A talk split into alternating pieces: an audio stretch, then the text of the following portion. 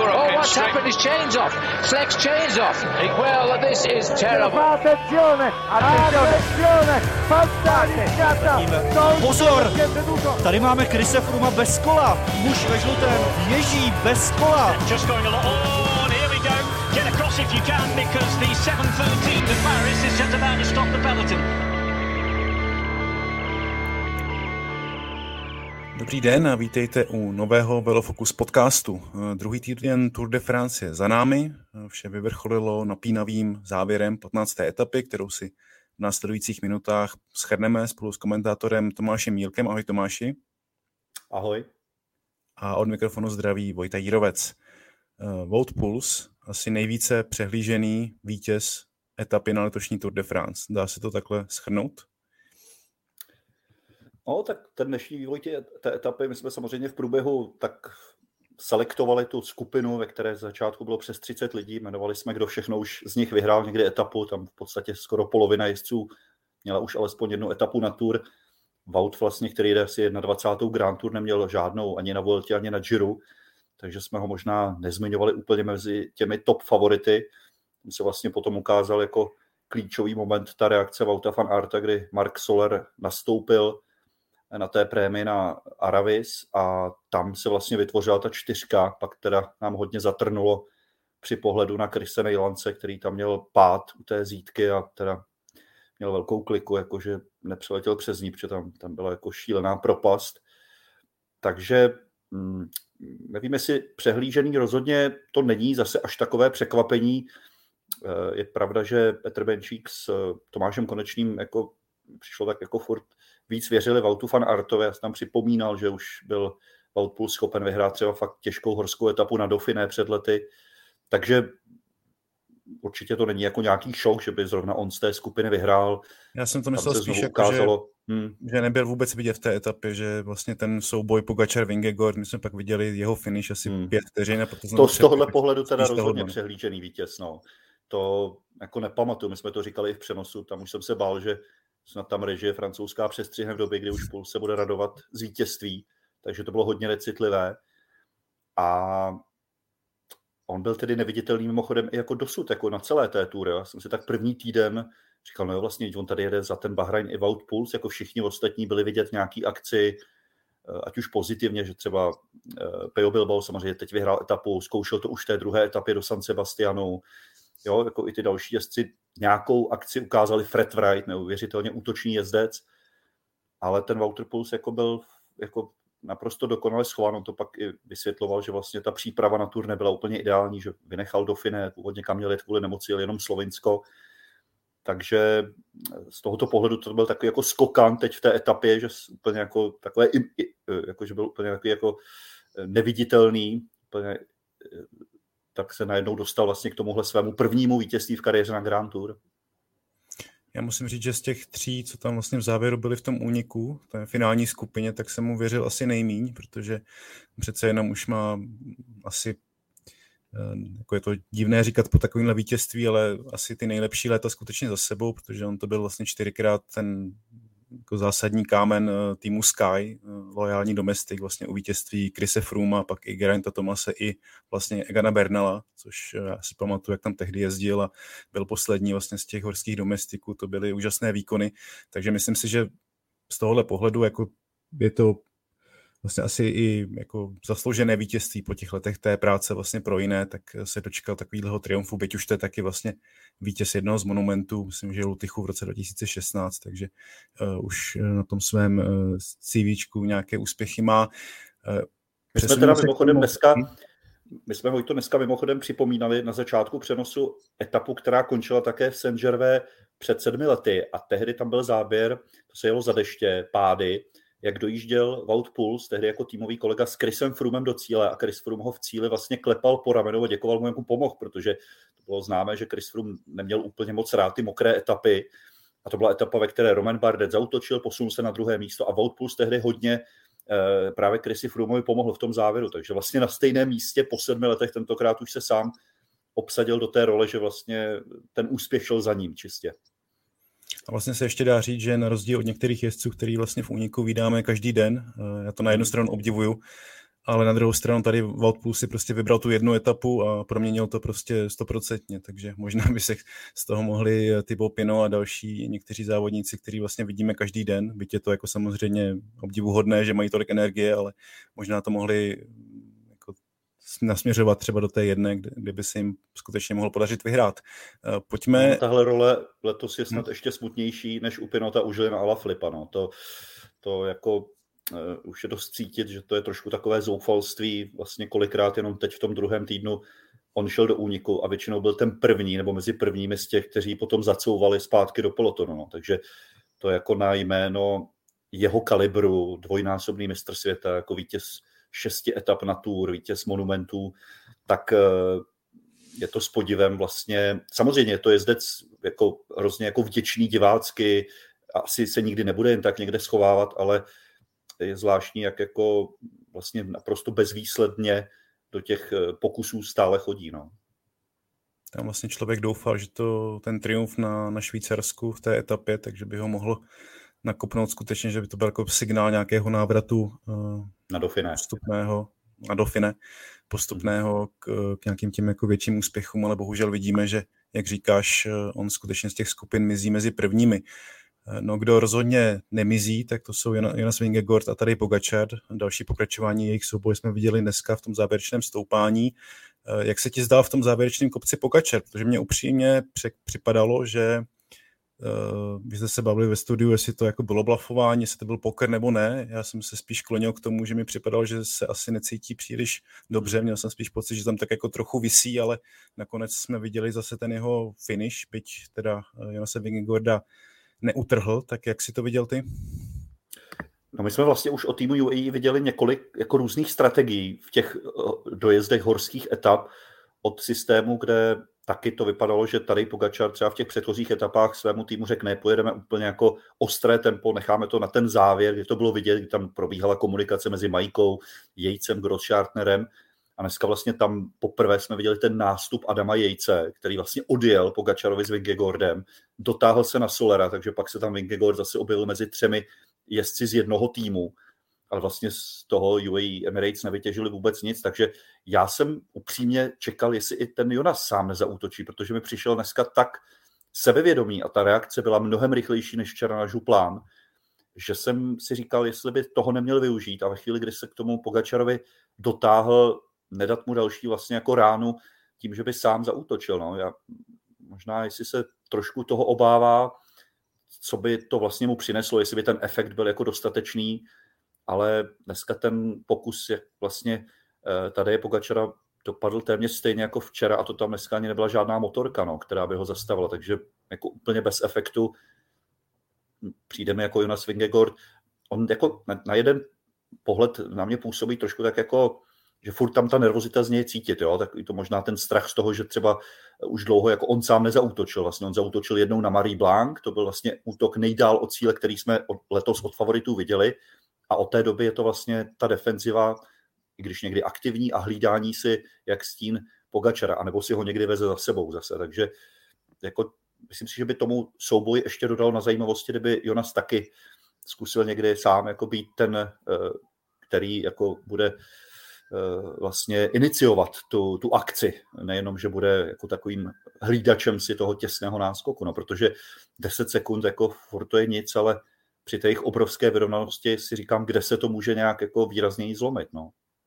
Ty jsi mě vlastně úplně sebral moji otázku, právě na tohle jsem se chtěl ptát. Eh, z tvýho pohledu, v čem si myslíš, že je ten jako důvod, proč Vingegaard eh, jako neutočí? Že si myslíš, že se třeba jako bojí toho, že by vybouchl a pak by, ten. Eh, pak by mu Pogačar ujel, nebo jak vidíš tu jeho strategii? Protože já jsem si taky přesně říkal, že na to, že vlastně to držitel žlutého dresu, ty nástupy má taky vlastně jako super, tak mě to trošku vlastně z tohohle pohledu mě to mrzí, no, že ten, ten hmm. jako souboj je z jedné strany Pogačar neustále útočí, Vingegaard se jenom brání, tak bych rád viděl jakoby i nějaký protiútok třeba. Jak to vidíš ty?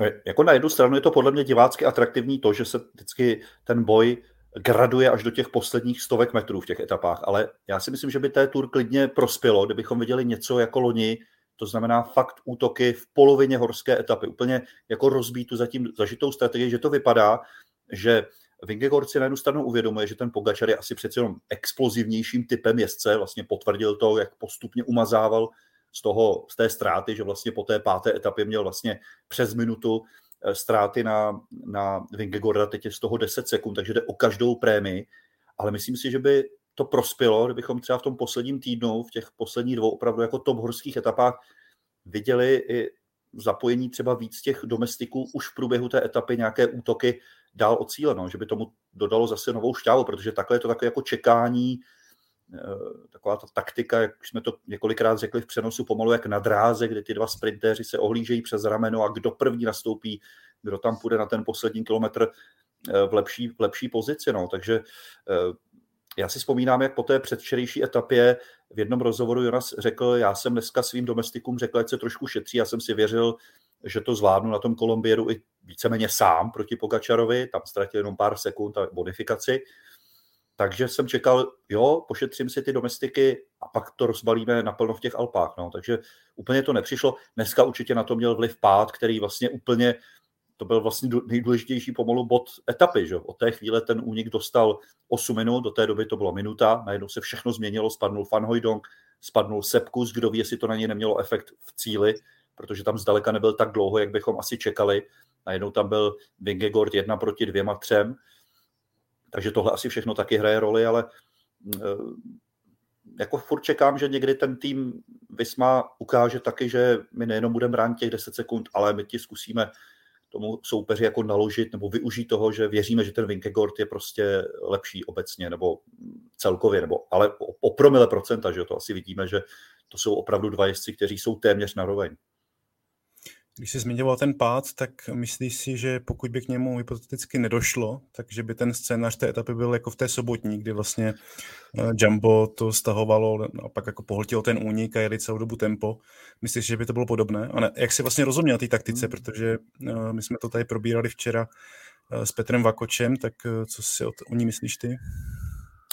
No, vypadalo to skoro tak. My jsme to vlastně i na začátku říkali, že proti třeba Alafilipovi je nejenom profil té etapy, ale i to, jak malé rozdíly jsou celkově. Takže ty týmy žádné, že necháme někomu 10 minut, ale prostě jeli od začátku. Takže proto udržovali i tak početnou skupinu v podstatě na minutě. Takže to vypadalo, že opravdu vlastně žádný únik pořádný ani nevznikne nebo nedotáhne to nějak moc daleko a že to prostě bude souboj nejenom o vteřiny celkově, ale klidně i o bonifikaci, že se mohlo stát, že by prostě Pogačar s Vingegaardem dneska bojovali o etapu, že jo, kdyby se ta situace vyjela. Takže podle mě to byl naprosto jako zásadní moment celé té etapy, kdy se ten scénář úplně najednou jako přepsal a dostalo to úplně jiný jako směr celý ten vývoj té etapy. No. Ne, že by to bylo jako špatné, to jsme sledovali víc těch soubojů najednou, hezký souboj o puntíky, jo, bylo to zase na několika frontách, hezký příběh pro tým Bahraj nakonec koncem, takže jako nakonec to dopadlo takhle, a, eh, ale vypadalo to teda z začátku opravdu, že to může hodně připomínat eh, ty některé předchozí horské etapy, no, kdy vlastně ten únik v podstatě ani nějak jako nevznik nebo nedostal nějakou šanci na úspěch.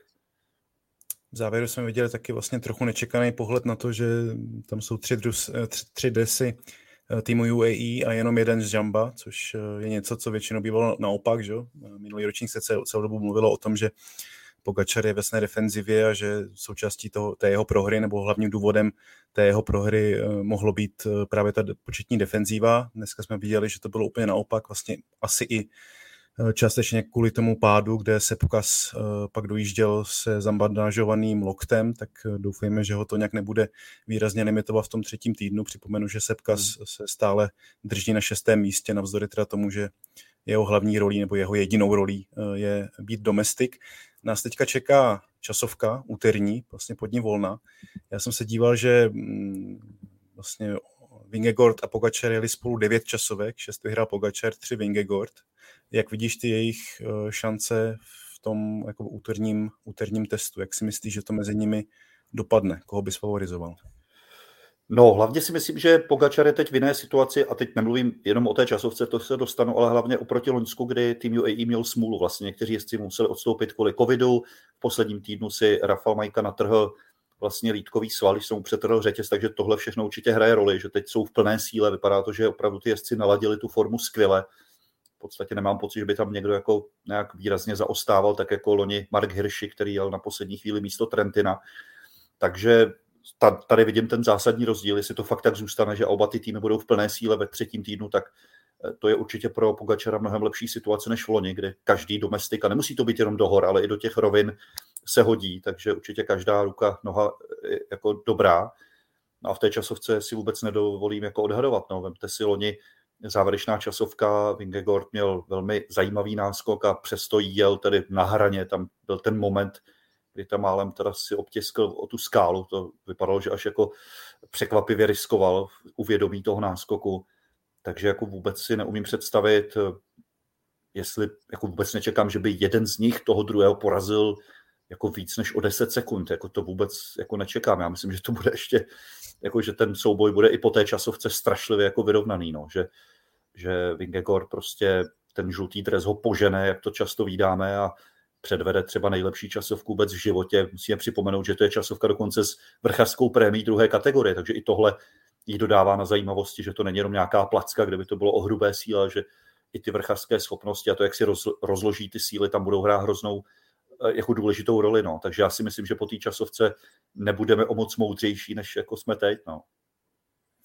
teďka ještě mm, vlastně krátce vrátím k tomu včerejšku, že teďka jsem si vzpomněl teda na ten incident s motorkami, že jsme to ještě neprobrali. Eh, jaký je vlastně jako tvůj názor, že jsme to včera řešili právě s Petrem Vakočem a on říkal, že problém nevidí tolik v těch motorkách, i když jsme pak viděli, že oni se řidiči jedné z těch motorek omlouvali veřejně, hmm. Ale že to vidí spíše v tom, že tam chyběly ty záterasy eh, na posledních třeba 500 metrech, eh, z důvodu toho, že to nebyl finish etapy a že trošku vinil právě organizátora ASO z toho, že je tam měli umístit. Eh, jaký je no, tvůj no, pohled na to? Tam to byla divočina a paradoxně my jsme tu divočinu nejlíp viděli právě z pohledu té motorky, která nakonec jako Pogačara zablokovala. To byly ty chvíle, kdy opravdu vy vlastně vidíte jenom ty vlajky těch fanoušků a za nimi někde tam tušíte toho jezdce, který jede proti té kameře na motorce. Eh, takže to bylo jako spojení několika faktorů vlastně organizátoři to vzali jasně, oni říkali, že ty motorky v tu chvíli tak těsně před prémií neměly být tak blízko, že si měli nechávat ten odstup, aby mohli zareagovat na podobný nástup, ale mně v tam některých chvílích přišlo, že vlastně ani kdyby tam ta motorka nebyla, jestli tam vůbec bylo šířka na to, aby ten Pogačar měl toho Vigegorda kudy jako obět, no, aby si by v tom klidu dojela vlastně až na tu prémii. No. Takže Eh, určitě ho to ovlivnilo, přišlo mi to potom, že to zprováhal tu situaci před tou samotnou prémií. Pak sám řekl, že už vlastně nedokázal najít tu koncentraci na ten ještě jeden nástup a tam vlastně to třeba budou nakonec sekundy, které rozhodnou celý ten, celý ten duel. No. Takže jako součet několika faktorů, které na jednu stranu dělají tu cyklistiku atraktivní, ta blízkost diváků, závodníků, určitě by dost lidí štvalo, kdyby tam ty záběry z té motorky neměly vůbec, že? to dělá taky ten přenos, ty, ty blízké pohledy, takže strašně těžký, no ale samozřejmě ty zábrany minimálně na té poslední pětistovce kilometrů by jako v téhle situaci asi hodně pomohly. No. Mimochodem vlastně dneska jsme na většině toho stoupání viděli záběry z helikoptéry. Nevím, jestli to bylo kvůli hmm. teda tomu, že jedna z těch motorek tam, nebo vlastně dohromady tři, ale jedna ta televizní eh, neměla tam přístup, ale viděli jsme vlastně záběry jenom z vrchu, nebo skoro výhradně hmm. jenom z vrchu z toho závěrečného stoupání. Eh, tak My to často vydáme hmm. vlastně a nemusí to být ani v kopci. Znáte to, že ty, ty, ta gesta některých jezdců, jak odhání prostě hmm. i tu motorku a může to být ve sjezdu, na rovině, jo. Říkalo se, že trošku ta motorka mohla pomoct eh, Pogačarovi i na Puy du Dom vlastně při tom jeho nástupu. Že často se o tom hovoří i při klasikách, kdo komu pomohl, jestli ta motorka někomu potáhla, jakou roli hrála třeba loni na Milan Sanremo pro Mohoriče. Jo? Tohle všechno se strašně řeší. Takže je to, je to dilema. No. Chceme atraktivní záběry zblízka, ty emoce vidět, to úsilí, ty nástupy. Na druhou stranu je tady tenhle faktor a Včera to teda podle mě jako naprosto zásadně ovlivnilo a můžeme si říkat jenom, co by bylo, kdyby ten Pogačar měl kudy jít a byl by to vlastně už jeho druhý nástup v rámci jednoho stoupání. No. To, je, to je velká otázka. No. Tak snad ty včerejší události nerozhodnou celou Tour de France. Snad to Doufejme. No, přejeme si, aby to bylo těsné, ale asi ne tak těsné, aby se pak mluvilo o tom, že to rozhodla nebo rozhodl řidič motorky. Ty první dva jsme probrali, tak pojďme ještě krátce vlastně k tomu zbytku celkové klasifikace, eh, k tomu dění vlastně okolo třetího místa, které stále drží Carlos Rodriguez, 22-letý Španěl, ale dá se říct, že už se na něj pomalu dotahuje, nebo docela rychle dotahuje Adam Yates a ze hry nejsou ani někteří další, jak vidíš vlastně tohleto dění, dění od toho třetího, pátého místa a tak dále. Mě teda ještě doplním, že mě hodně překvapil David Gody, který vlastně už odpadal někde v hmm. polovině etapy a říkal jsem si, no tak to bude hodně špatné vlastně s tou největší francouzskou nadějí momentálně už. No, je vlastně poslední zbývající francouzskou nadějí na celkový výsledek, ale nakonec se tam docela jako zázračně z mýho pohledu udržel a ztratil asi jenom 20 vteřin na Rodriguez, což bych si teda v životě netypl. Tak jak vidíš vlastně to dění uh, v tom GC? Já jsem zvědav, jestli, jako, jak jsem to trošku naznačil, jestli třeba ten tým UAE toho Adama Jejce v posledním týdnu nepoužije jinak, než jenom jako jezdce, který to rozjíždí Pogačarovi až v tom posledním stoupání. No. Že to nemusí být jenom od týmu Jumbo, ale klidně i od UAE nějaké útoky daleko od cíle. Samozřejmě on má už tu ztrátu výraznou. Není to o tom, že on by nějak ohrožoval Vingegorda, ale že oba dva týmy mají tak silného jezdce ve vysoko, vysoko v pořadí, tedy eh, Kuse a eh, Adama Jejce, že jako věřím, že by mohli ještě i oni sehrát nějakou roli, že to nebude prostě jenom o tom, že ti dva dojedou na poslední dva kilometry a tam si to rozdejí, je to atraktivní, ale abychom taky jednou viděli trošku jako zamotanou etapu už třeba daleko od cíle, no, aby se jeden tým ten druhý překvapil, eh, tak jak to třeba loni na Giro předvedla Bora, která byla schopná i v nějaké středně kopcovité etapě úplně rozsypat ten očekávaný scénář a prostě ofenziva týmová. Takže myslím si, že by to mohlo jako být zajímavé využití těch domestiků nejenom na to rozjíždění v kopcích, ale i na nějaké úplně rozbití té etapy. A co teda jako, z čeho jsem nadšen, je ta premiéra Carlose Rodrigueze na turno. To, já jsem nedávno na Švýcarsku obdivoval Juana Ayuza a je vidět teda, že Španělé teď ty mladé jezdce mají fantastické. A my jsme to dneska zmiňovali, my jsme vlastně na začátku tur říkali, Kofidis dávno nic nevyhrál, najednou mají dvě etapy, pak jsme říkali, Ineosu se zase jako tolik nedaří jako dřív. Teď vyhráli dvě etapy ve dvou dnech. Španělům se dlouhodobě nedaří, mají tři etapy za tenhle týden. Takže jsem rád, že jako tam takový ty dlouhodobě jako e, série končí, ty negativní, a že to dodává šťávu tomu závodu. A jako já jsem dneska dokonce čekal, jak se to bude vyvíjet ve chvíli, kdy Carlos Rodriguez zase dojel ty dva, tak jako včera vlastně, a chvilku jako jel před nimi, no pak už bylo vidět, že na ten další jako nástup Pogačara už on na rozdíl od Vingegorda jako neměl sílu zareagovat, ale teda jako myslím zatím ukazuje, že to je jezdec jednoznačně, eh, který, kterého by si v Ineosu jako měli do budoucna hýčkat jako naprosto jasného lídra, no, že, že to je určitě stejně jako Ayuso jezdec potenciálu jednou nějakou Grand Tour rozhodně vyhrát. No. Takže to je pro mě obrovský objev. Eh, Felix Gál to už není tak mladý jezdec, ale on vlastně od toho titulu juniorského mistra světa trvalo mu to trošku déle, než se jako prosadil do té absolutní špičky. A co mě baví na letošní tour, jsou právě takové ty nenápadné eh, proniknutí do těch úniků, z nichž pak ten jezdec skáče do top desítky, jo? Pejo Bilbao, eh, Felix Gál, věřím, že klidně proč bychom se ještě něčeho takového nemohli dočkat ve třetím týdnu, takže jsem rád, že na jednu stranu je to o dvou jezdcích asi hlavně, ale že tam zároveň jsou ty jezdci ochotní a odvážní do těch úniků a třeba si díky nim jako výrazně pomoct celkově. No. Takže já věřím, že asi to bude tedy o ten žluťák mezi dvěma jezdci, ale že dál se tam můžou dít ještě jako hodně zajímavé věci. Tam se dá vlastně zmínit Guillaume Martin, že, což je skokan hmm. par excellence, ten už to předvedl xkrát v minulých letech a dneska vlastně poskočil do první desítky díky svému ehm, tomu, tomu jako angažmá v úniku, nebo tomu působení v úniku. Ehm, mě no je to trošku... takový eh, hmm? paradoxní rok pro francouze, jako když se nad tím zamyslíme. Ehm, Romain Bardet bohužel ze hry venku, eh, David Gody měl hodně špatné dofine, tak se říkalo, jak na tom bude, tak je to tak jako ode zdi ke zdi.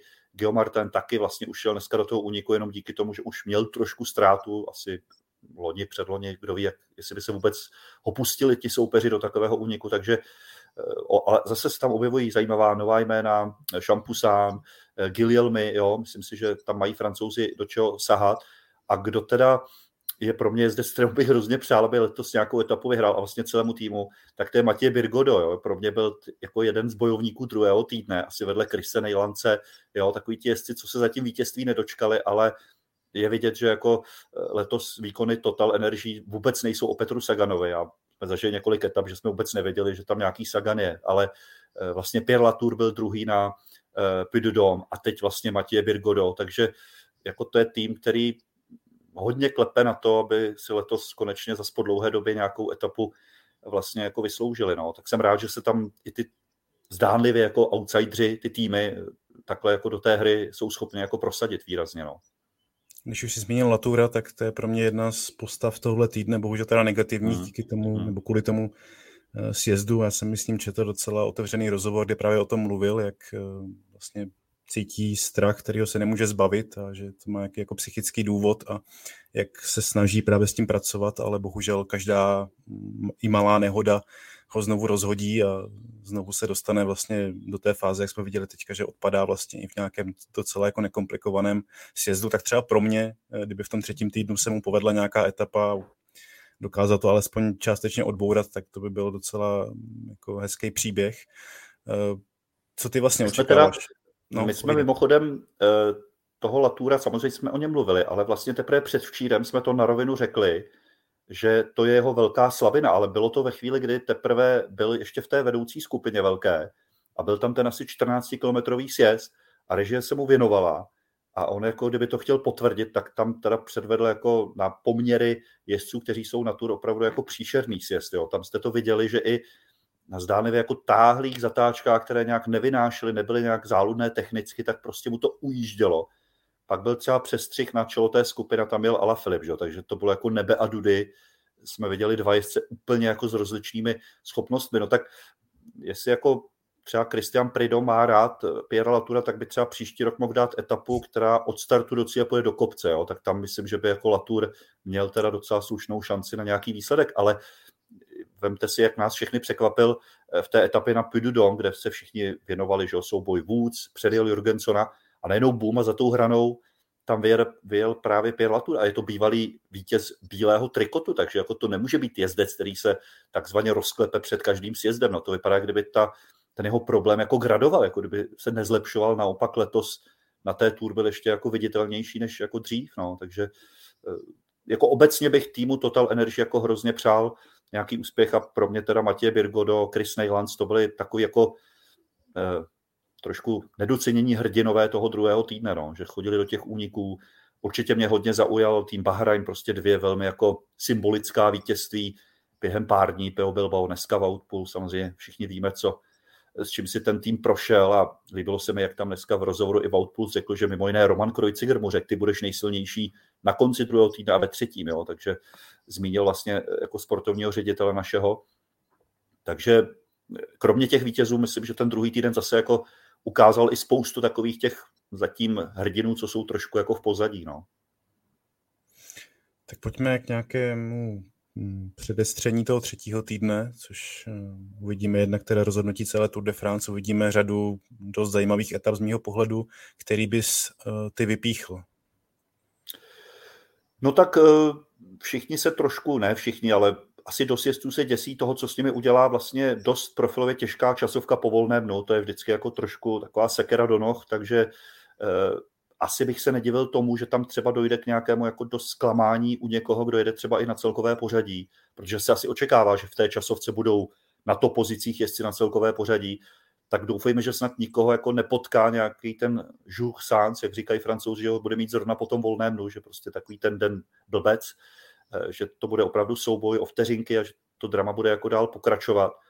No a pak hned den na to vlastně přes Col de la Los, což je tedy strašlivá hora, kde mimochodem před třemi lety se zdálo, že Roglič definitivně zlomil Pogačara. Tam tehdy v posledních asi dvou kilometrech mu ujel, dojel za vítězným Miguelem Angelem Lópezem a všichni si mysleli, no tak asi už je hotovo a všichni víme, jak to dopadlo. A to je tedy strašlivá hora. Tentokrát se na ní nekončí a sjíždí se ještě do Kurševelu.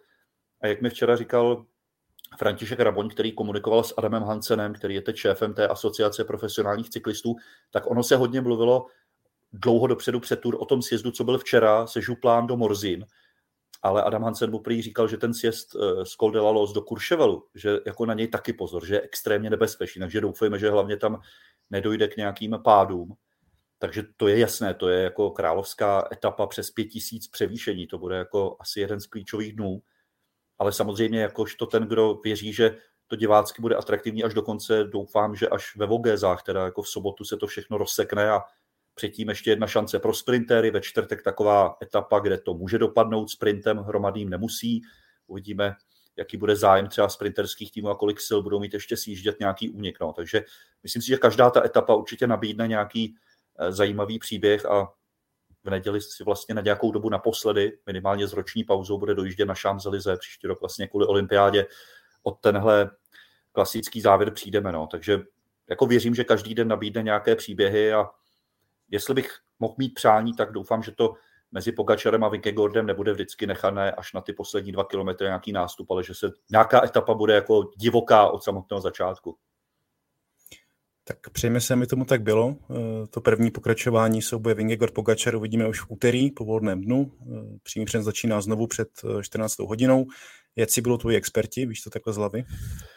Tak na úterý máme Petra Benčíka a Standu Kozubka. Petr Benčík trošku s nadsázkou dneska říkal, tak to jste si vybrali toho pravýho, takže jako e, nebyla časovka vždycky zrovna jeho oblíbenou disciplínou, ale my musíme hodně hledět i vlastně na možnosti těch expertů. Samozřejmě mají i jiné povinnosti, ale určitě v posledním týdnu ještě bude e, Petr Vakoč přijde komentovat, přijde Jan Svorada, František Raboň, Lubor Tesař, Standa Kozubek, takže většina vlastně z těch našich expertů se ještě protočí i v tom, i v tom posledním týdnu tak se budeme těšit a budeme si přát co nejvíce dramatický závěr, závěrečný týden Tour de France a s Velofocus podcastem se přihlásím zase vždy po každé eh, z těch zbývajících šesti etap. Tomáši moc děkuju a eh, ať se daří. Díky.